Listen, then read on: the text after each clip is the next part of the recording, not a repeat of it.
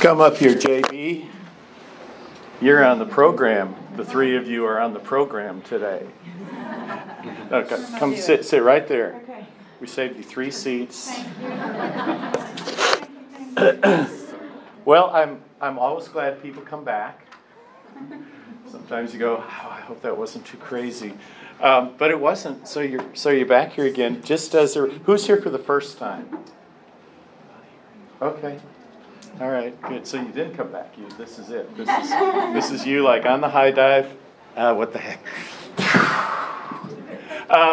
So what are we doing in this class? We are doing those three things on the left-hand side. As a quick reminder, well, I think the reminder is the next slide. So this is what we're doing. How do we have and maintain a freedom mindset? How do we take freedom action? That is, and this is all out of Romans 8. How do we maintain a freedom connection? So, the mindset on the Spirit is life and peace. If by that Spirit we're putting to death the deeds of the flesh, that is the things in us that are killing us, and maybe our mate, and if you're not sure what those are, ask your husband or wife. They've got some ideas. And then, how do we maintain this connection where we're led by the Spirit? The thing that makes us different from the world isn't belief, behavior, fill in the blank, rituals on Sunday or non-rituals on Sunday. The thing that makes us different from the world is that we have the Spirit of God living inside of us. And there's nothing else that makes us different. If you lined all of us up in a perp walk, God could pick us out. But maybe other people couldn't. We would like them to, but maybe not. So this piece of it is, you may have heard of Freedom Prayer Ministry. This piece of it is what Freedom Prayer is all about. Okay? But it's Holy Spirit is about these three things. So these are the three biggies. After Paul goes all the way through the book of Romans, he says, this is how you're to walk out your life. Being led by the Spirit. So this is all. So far in this class, in week one, we went through the book of Romans in 32.7 seconds. It was really fast. I think maybe that was, did we do the hats last week? Okay, so does everybody remember me, not me? All right. How many of you went back to Romans to see if I was lying? Oh, don't raise your hands. But we talked about where Paul does this crazy sleight of hand, sleight of logic, and then he goes, if I'm doing the thing that I don't want to do, then maybe it's not me doing it, but sin that dwells in me. And all of a sudden you realize he has gotten leverage inside from sin. And he has said, actually, I'm a born-again son of God. I'm not a sinner. See, we sometimes think it's sort of religious to say, oh, I'm just a sinner saved by grace. And there is some truth to that, but that's saying, oh, I'm just a babe in the womb. Well, you're not. You've been born, okay? And so you have been born again. You're not just a sinner saved by grace. Now you're a son or a daughter filled with the Spirit, and God doesn't count your sin against you. And Romans 6:1 says, should we sin that grace might increase? Which is the logical conclusion when you talk about the goodness of God. The logical conclusion is, well, I can get away with anything. And God's like, yeah, but you're a new person. Why would you want to? Like, you've just been let out of prison. Why would you go commit a crime? You're a free man now, okay? And then we talked about this, that when I begin to think of myself in this way, I am a spirit. I have a soul, mind, will, and emotions, and I live in a body. But I am a spirit.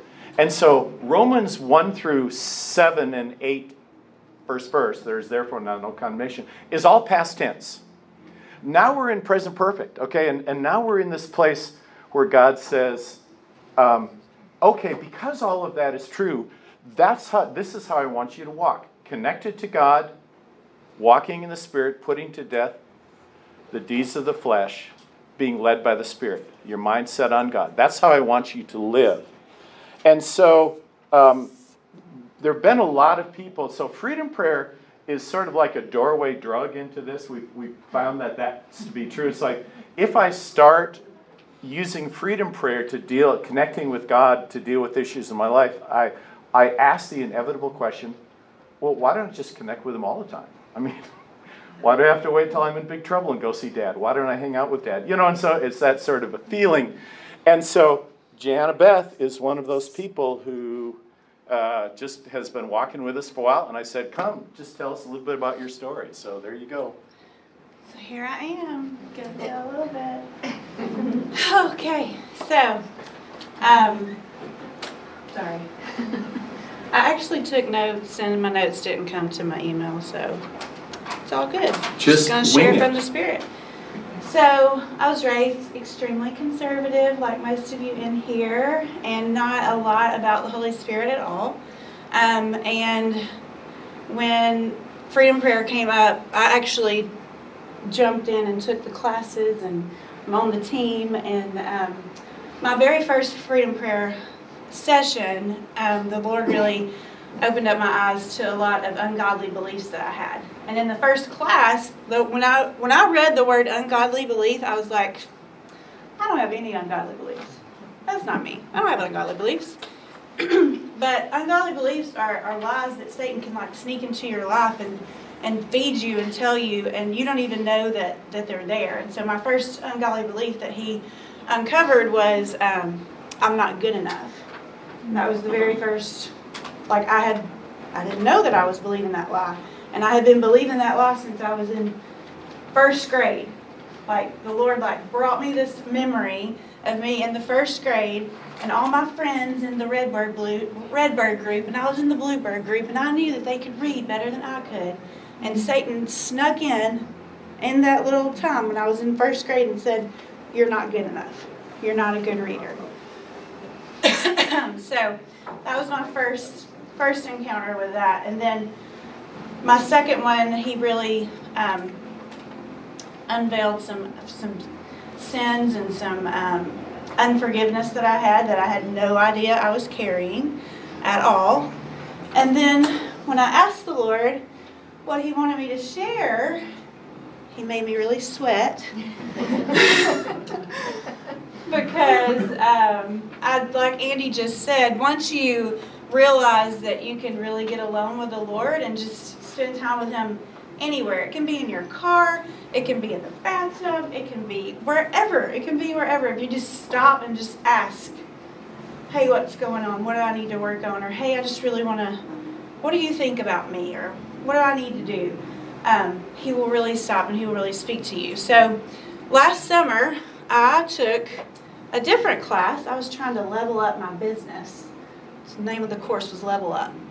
And I got in the class, and then one of the questions, I thought I was going to be all about skincare and how I'm going to do this and how I'm going to do this. The very first question is, what are some things that you don't want anybody to know about? What are the root things inside of you that you don't want anybody to know about? And so I was like, oh my goodness, this is freedom prayer. Everything is freedom prayer. So I got my freedom prayer book out, and I went and just sat alone with the Lord, and I just said, Lord, like, what do you want to talk to me about? What is this? And a lot of things came up and off of me, and one of those things was soul ties. A lot of language comes up in freedom prayer, and I had no idea what a soul tie was whenever I was first introduced to that, but that's past relationships. It can be physical relationships, it can be emotional relationships, but I had a lot of relationships when I was younger growing up. And so I asked the Lord to break soul ties with everybody that I had had intimate relationships with, because the Lord also brought up to me that I had asked him, here's my very vulnerable part, people. That I had asked him multiple times in my life for me to not ever be able to get pregnant because I was having sex before marriage. And so I begged him and I pleaded with him many times to not let me be pregnant. And that's a vow that I made to the Lord. And I didn't realize how powerful my words were at that time. But when he brought that to me, I was like, oh my goodness, those are really powerful words. And so during that time, I just asked him to forgive me of all of that thing, all of those times that I had begged him to not let me be pregnant. And then I got pregnant! Boy, did you, the double portion, I think. And so, your words have a lot of power in them. And just Freedom Prayer has literally transformed my life in many, many ways. But that is the biggest one that God asked me to share with you all. So I haven't talked to my mom about it yet. So don't go tell her. But Father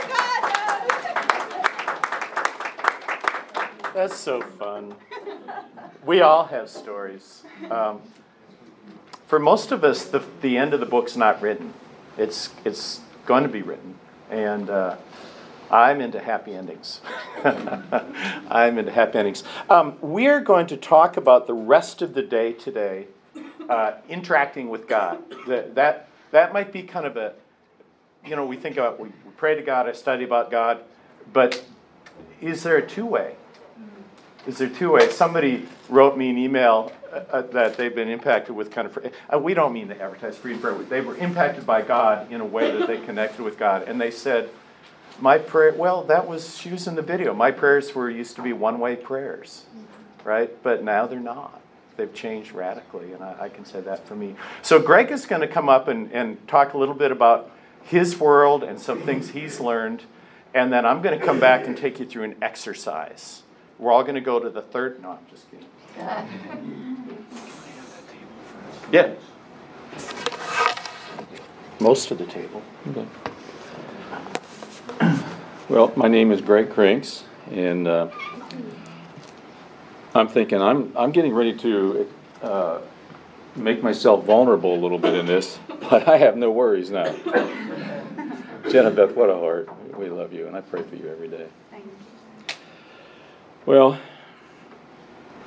I'm going to try to talk about my testimony, and it's more of a timeline because I want it to be sort of connected to this idea of hearing God. And as I've grown in the Lord, there were times when I thought I was hearing Him, and times I definitely was not hearing Him. And so, basically, what I want to do is kind of keep it in those terms. I have to say this as a sort of a disclaimer. I had it already. Linda got up this morning. She was very sick. She's not here. And so what I want to say is when I share this, and this goes back, we've been married 47 years, and I go back a few more years than that. But what I've encountered and what I've experienced, a lot of that was common to her, and then other times not so much. So whenever I share that, I'll point out a couple times when I know that we were together in that, and other times that maybe we weren't. I want to start with this idea of seeking God and being connected to Him. Two scriptures, one from the Old Testament. Moses, who knew that he wasn't going to be going into the Promised Land, said this, "But if from there you seek the Lord your God, you will find Him if you look for Him with all your heart and with all your soul." And a very simple truth that we believe. Jesus put it this way, in the New Testament, in a couple places, ask and it will be given to you, seek and you will find, the scripture, knock on the door and it will be open to you. And so this idea of seeking God or seeking intimacy with God or hearing God is one that's ongoing in our life from day to day. Now, hearing God presumes something, and that is, as I just said, that maybe we're seeking God and therefore we will hear Him. There are times when it doesn't quite work that way, and I'm going to give you an example as we go along in my testimony of how God spoke to, I will say us, Linda and I, when we weren't really looking for it. So it's something that I've shared over the years with many people in our old church family in New Jersey. But I want to start with an excerpt. I don't want to say that this is the best part of the book, Andy, but this really... Jen wrote it then. Yeah. No, actually, this is in the foreword, and your friend Neil Anderson wrote this. And when I sat down a few weeks ago to start working on this, I was reading through here, and there was a big old asterisk there, so I knew that I had read it before, and that this was the second time it just really got me. And this is what he says. God led me through some life-changing events that enabled me to discover who I am in Christ and opened my eyes to the reality of the spiritual world. And then this, he says, my ministry, I'm going to substitute in there my journey. My journey transitioned from a knowledge encounter with Scripture to a personal encounter with God. Now, that struck me. A knowledge encounter with Scripture and a personal encounter with God. That just resonated with me. It was so profound that I really want to kind of keep that in mind. And as I share this journey, you'll see that this wasn't like a light bulb went off and I'm good to go. This was a long journey with its ups and downs, and I suppose that most of you wouldn't claim that the light bulb came on. But mine was slow and mostly steady. I won't even claim that. But all of us, I think, can take comfort in this scripture, because I certainly do. This is from Peter, who oftentimes needed Jesus to show him patience, did he not? And he says in his second letter, 2 Peter 3:15, bear in mind that our Lord's patience means salvation. And so all of us, if we're being honest with ourselves, can say, well, I need a little patience, Lord, at this point in time. And so he's been good to grant that to me, and I praise him for that. But as I sort of jump through some of these highlights, and as I say, this is a timeline, I want you to keep a couple questions in mind, as I have as I did this. First of all, how did this event or this time look externally to those around me, maybe my teachers at a younger age, or my coworkers, and my employees, or my church friends, whoever is watching you live your life at any point in time? How did it look to them? Because we all know that the external appearances aren't always what's going on inside. I mean, if you've talked with more than two people and lived more than 20 years, you know that what you're seeing isn't necessarily what's going on internally. And so as I share some of these things, think about that, and I'm going to hopefully disclose what was going on internally. Number two, how was it transitioning from this knowledge encounter with Scripture to this personal encounter with God? As I moved through my life, where was I in this transition from knowledge of Scripture to a relationship with God? Now, I think it's important to say at the beginning, there's absolutely nothing that we can say that's wrong or bad about a knowledge of Scripture, okay? So I don't want you to think that I'm racing to get out of that side to come over to the personal relationship, because those of us who grew up in the Church of Christ tradition know this very well. What's 2 Timothy 3:16 say? All Scripture is what? God-breathed. And what else? It's useful for teaching, depending, rebuking, correcting, instruction, righteousness, depending on which translation you use. But to say that we want to move from Scripture to personal isn't really what I'm saying here at all. I think Scripture is foundational, and it will always be that way. And so it's sort of like hearing God can happen in more than one way, and we can hear God from the pages of Scripture, no doubt about it. So let me begin this timeline. It's a little cloudy back there 60 years ago, but I do remember this. Our family, my mother and father, and my two siblings and I never went to church together. To the best of my remembrance, we never attended church together. We were dropped off on Sunday morning so that I could go to Sunday school at my hometown Presbyterian church. I learned all the stories. I still have some of the books. And that was okay. When I was 13, an important event happened.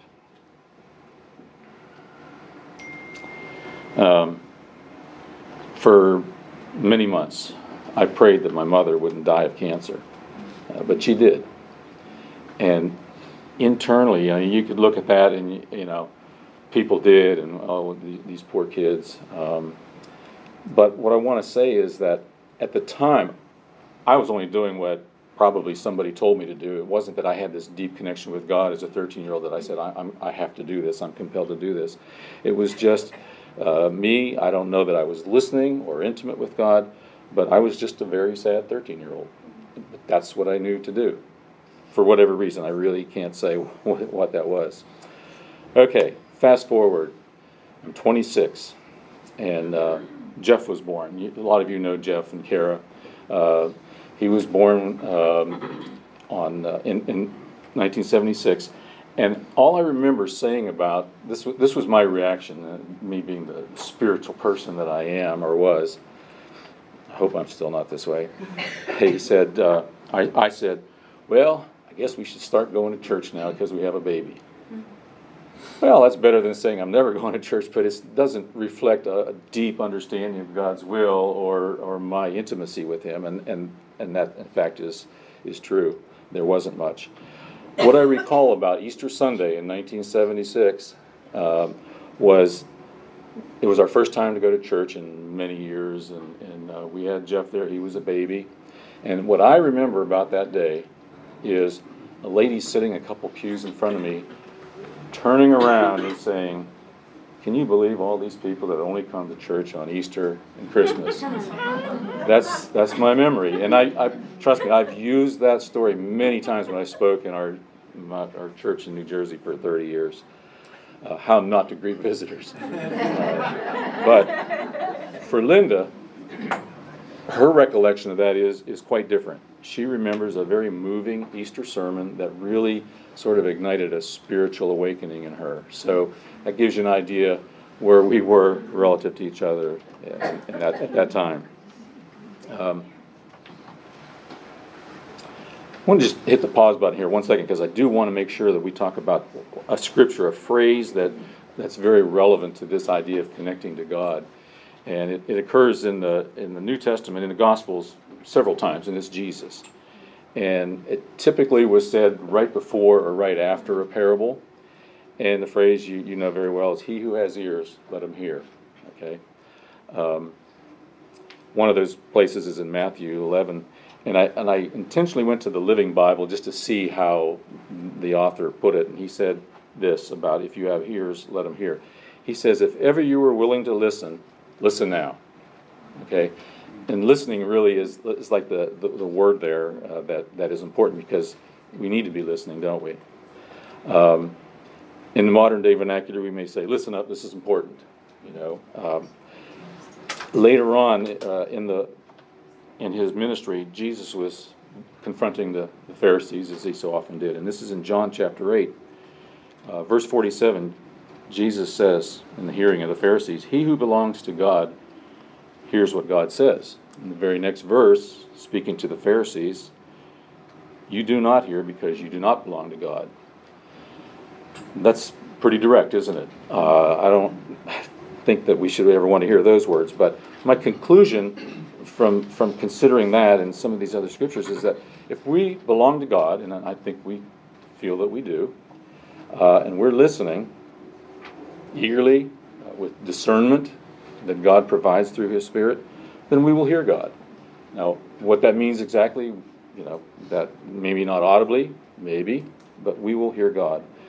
So I'm going to go back here, kind of speed this up here a little bit. Okay, I was in the Navy at that time. I was a Navy dentist. I graduated, and we moved to New Jersey. We found a church home. We were baptized. We were 27 years old. We went to church 3 times a week. We did all the things that you're expected to do, right? And I thought, somewhere in there, it wouldn't be right for me not to say that our daughter was born too.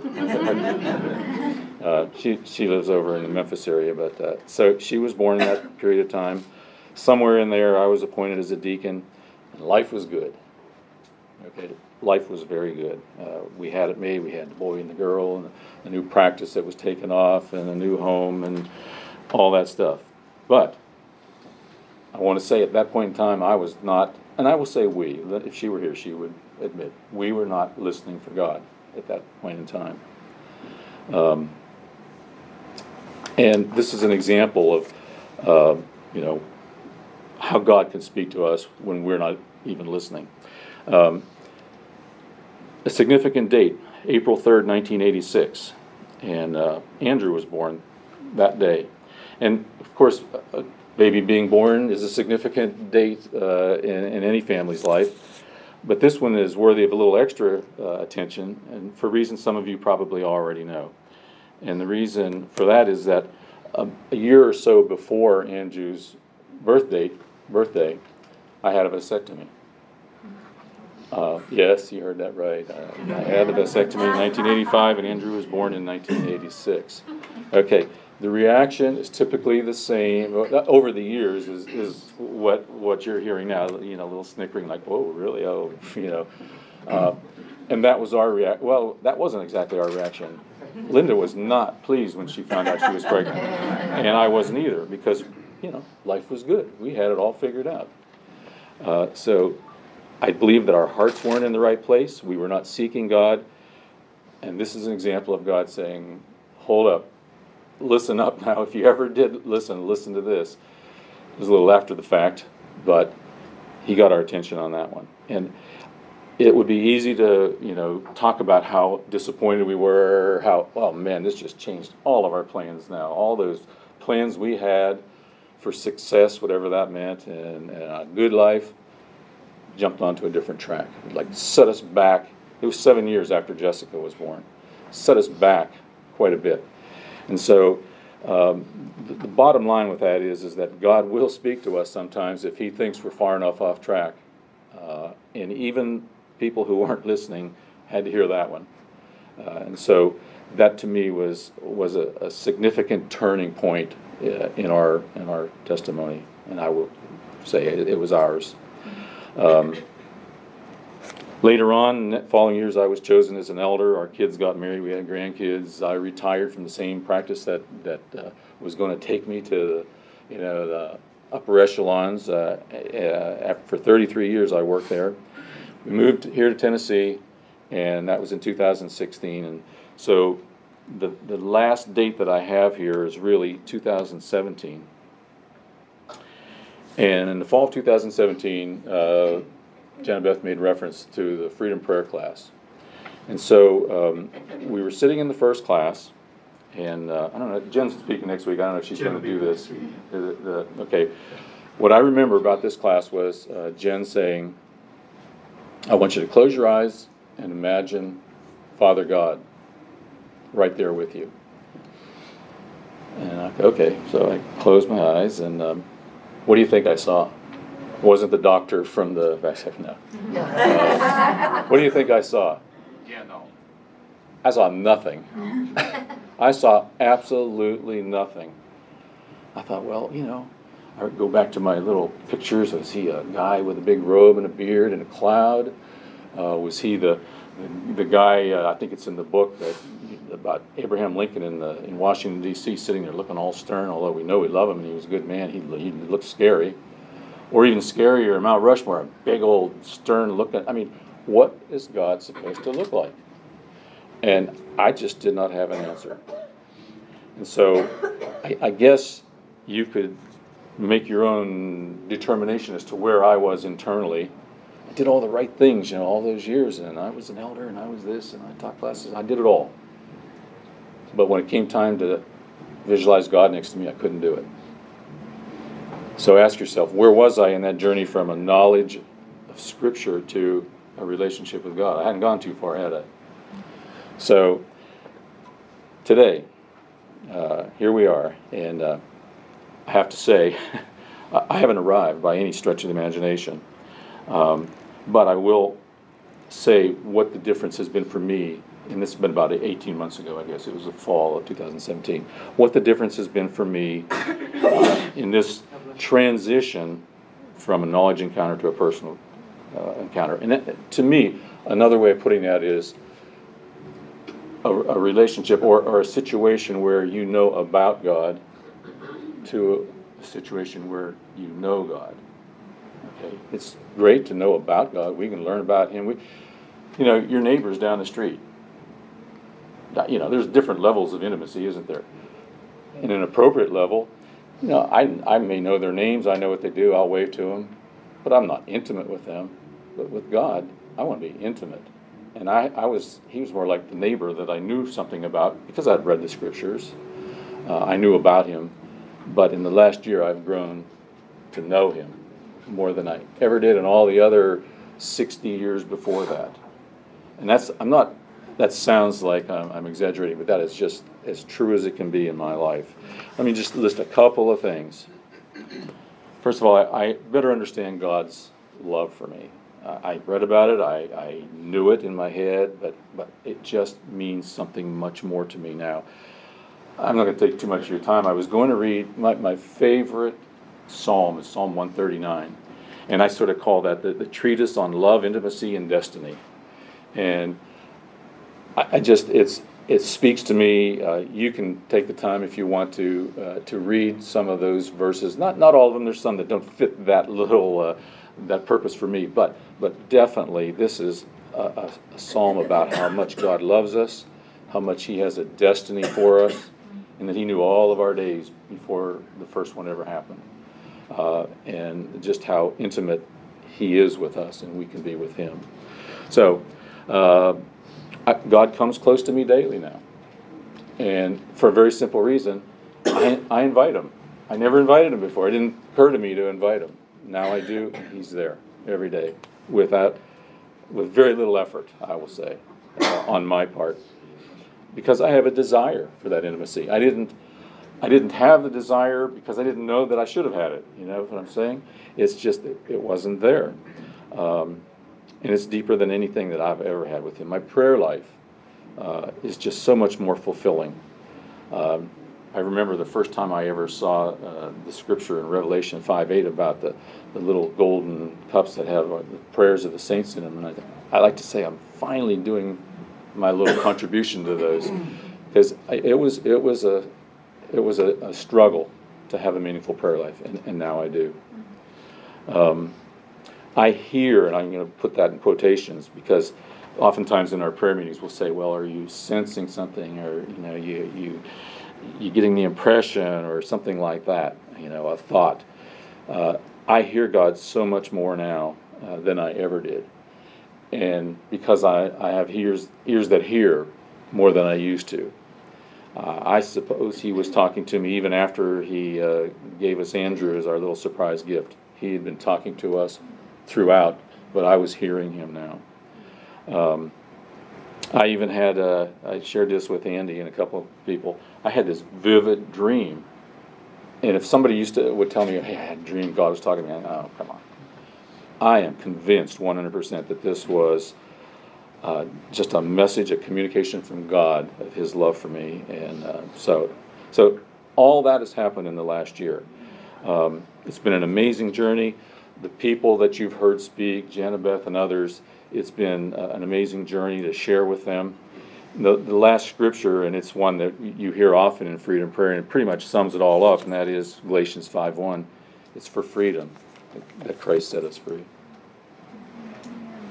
Thank you. I love it when we're just vulnerable and stumbling. And He wasn't stumbling, but He's vulnerable, and I'm a pretty good speaker, so it sounds like I got things figured out. Don't be fooled by that. We're going to switch gears very quickly and set up things for Jen next week. Look at this scripture. These are Paul's, his two prayers in Ephesians, the two big prayers for all people, for all time, what he wants us to know. Look at this. He says, "I pray that the eyes of your heart might be enlightened, so that..." And then there's like the amazing things that happen when the eyes of your heart are enlightened. Now, how many times have you read that scripture? More than 10? More than 30? What are the eyes of your heart? Is that prayer becoming true to you? And you go, okay, so everybody you read, every single commentary says that is your imagination. But imagination has a really bad connotation. Oh, it's just your imagination. Oh, it's just your imagination. It's like we put it down. And God says, and Paul says, no, I pray that the eyes of your heart, the place that you see on the inside, will be filled with light so that you can connect with God. Look at this one. I bowed my knees for that He would grant you according to his riches to be strengthened with power through His Spirit. Where? In the inner man. On the inside. And he's saying, I want you to be filled with power in the innerest core of you. And so what happens, if these two are answered, here's what happens. Deep on the inside of your spirit, there is a rumbling and a gurgling and a moving and a sensing and connecting with God. And that percolates up like groundwater into your heart. And if you will stop and connect with the eyes of your heart, you'll find this crazy connection with God. You'll go, oh, that's what everybody... Oh, what in the world? Now, some of you might go, New Age, you can connect with all kinds of spirits. But when you connect with God, you go, I, just like Greg did, just like Jana did, I never knew that he wanted to talk to me. Here's Jesus talking about the same thing. He says, if anyone is thirsty, let him come to me and drink. And from his, okay, that's the place Paul was just talking about. From that place, from his innermost being, the inner man, from his innermost being will flow rivers of living water.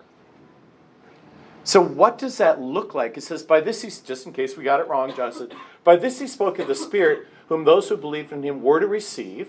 The Spirit wasn't given because he wasn't yet glorified. As soon as he ascended, the Holy Spirit falls. They're born again.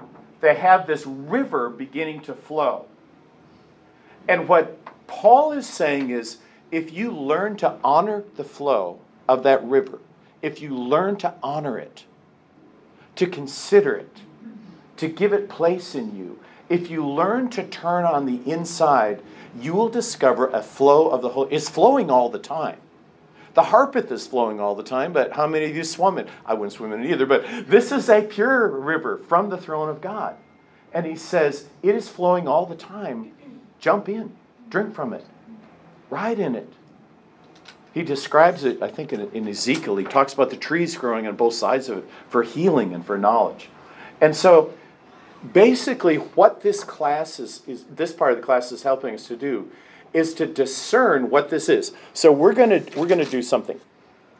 We each have three input jacks into our bodies, into our consciousness. The first one is the screen of the senses and drives. So close your eyes. Now, feel the chair. Just reach with your hand and feel the chair. Just try to visualize what that chair feels like, what it is, what it looks like. You're listening to my words. Okay, that is the screen that the five senses come in on. When you focus on your elbow hurts. Here, let's do an experiment. Everybody get where you can stick your right leg out. And move your right leg clockwise. And then hold your finger up, your right finger up. Okay, now do a number 6 with your right finger.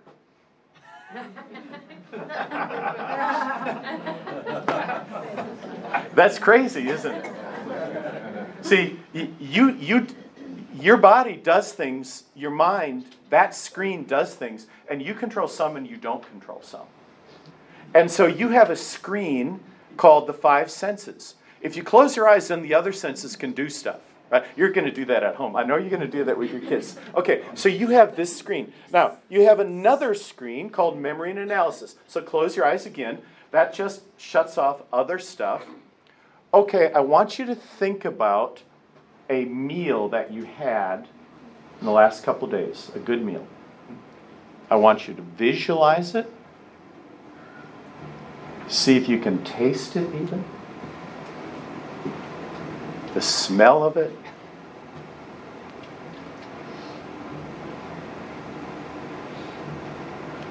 Now keep your eyes closed. Now we're going to do math. So 8 plus 2 divided by 2. And the answer is 5. Okay, open your eyes. Okay, so you saw the meal. How many of you I got the meal. I was seeing the meal. I smelled the meal. Okay, so when we switch to math, how many of you saw the numbers And how many of you just did the math without seeing the numbers? How many of you saw the numbers?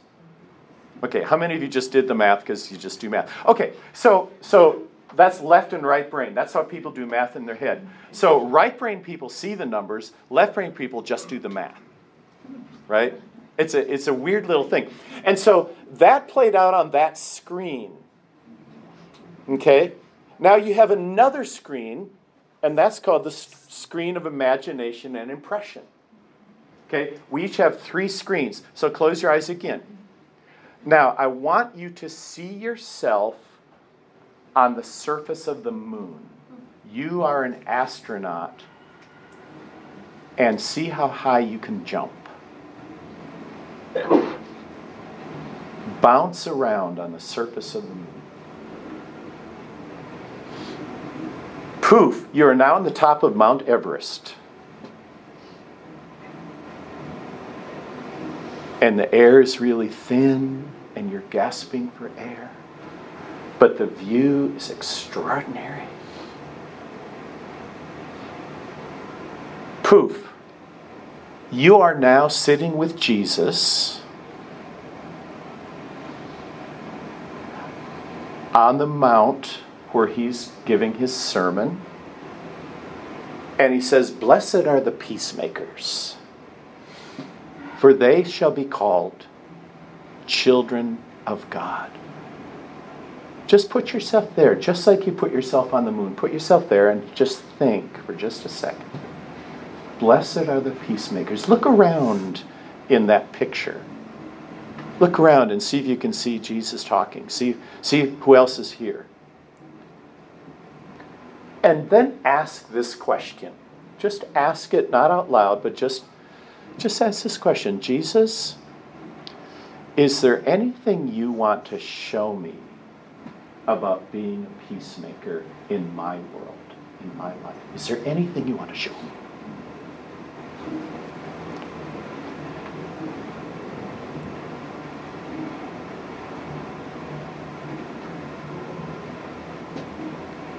Okay, you can open your eyes. So how many of you, when you got to the moon, you're bouncing just fine, bouncing on Everest.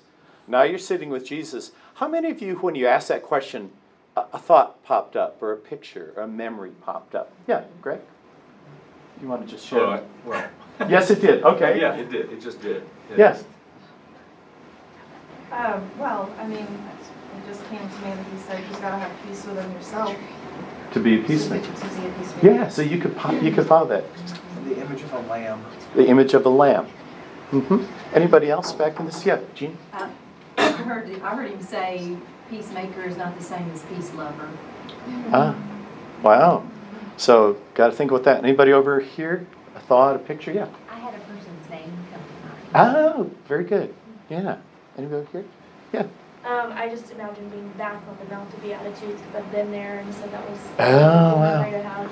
So fun. Just seeing the Sea of Galilee and then seeing the cross, you know. So fun.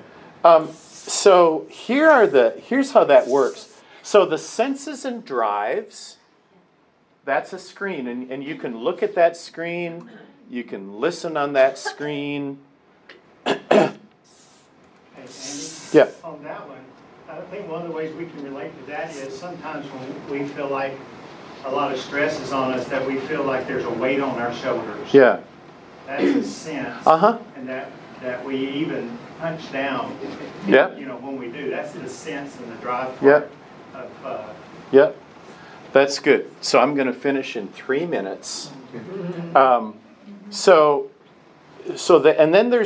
there's the imagination and impression. And so you can focus. Now, God can talk on any of these screens. So you can be outside and a bird flies by and all of a sudden it's got sauce on it, right? That's how I say it. All of a sudden, like yesterday, I was out walking and all of a sudden a tree had fallen and all of a sudden I looked and I just began to connect with God. He began to tell me about broken lives and growing old. It's like, those are two different discussions, right, God? You know, so anyway, but so you can be somewhere and God can talk to you if you're just aware. You just walk aware He's everywhere. He's with you. So he can do that. He can talk to you in a memory. Okay?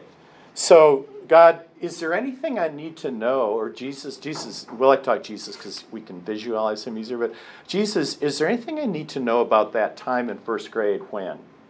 Did anything happen? Will you show me? And you stop and you listen and you go back there and crazy stuff happens. Because what? You've invited God in. I can talk to a memory, but God can talk in a memory. And he can show you what happened. He can show you where he was. There may have been a traumatic thing. I knew a girl who was in a car accident. She was the only one who was still awake after the accident. She was like 6. And traumatic stuff.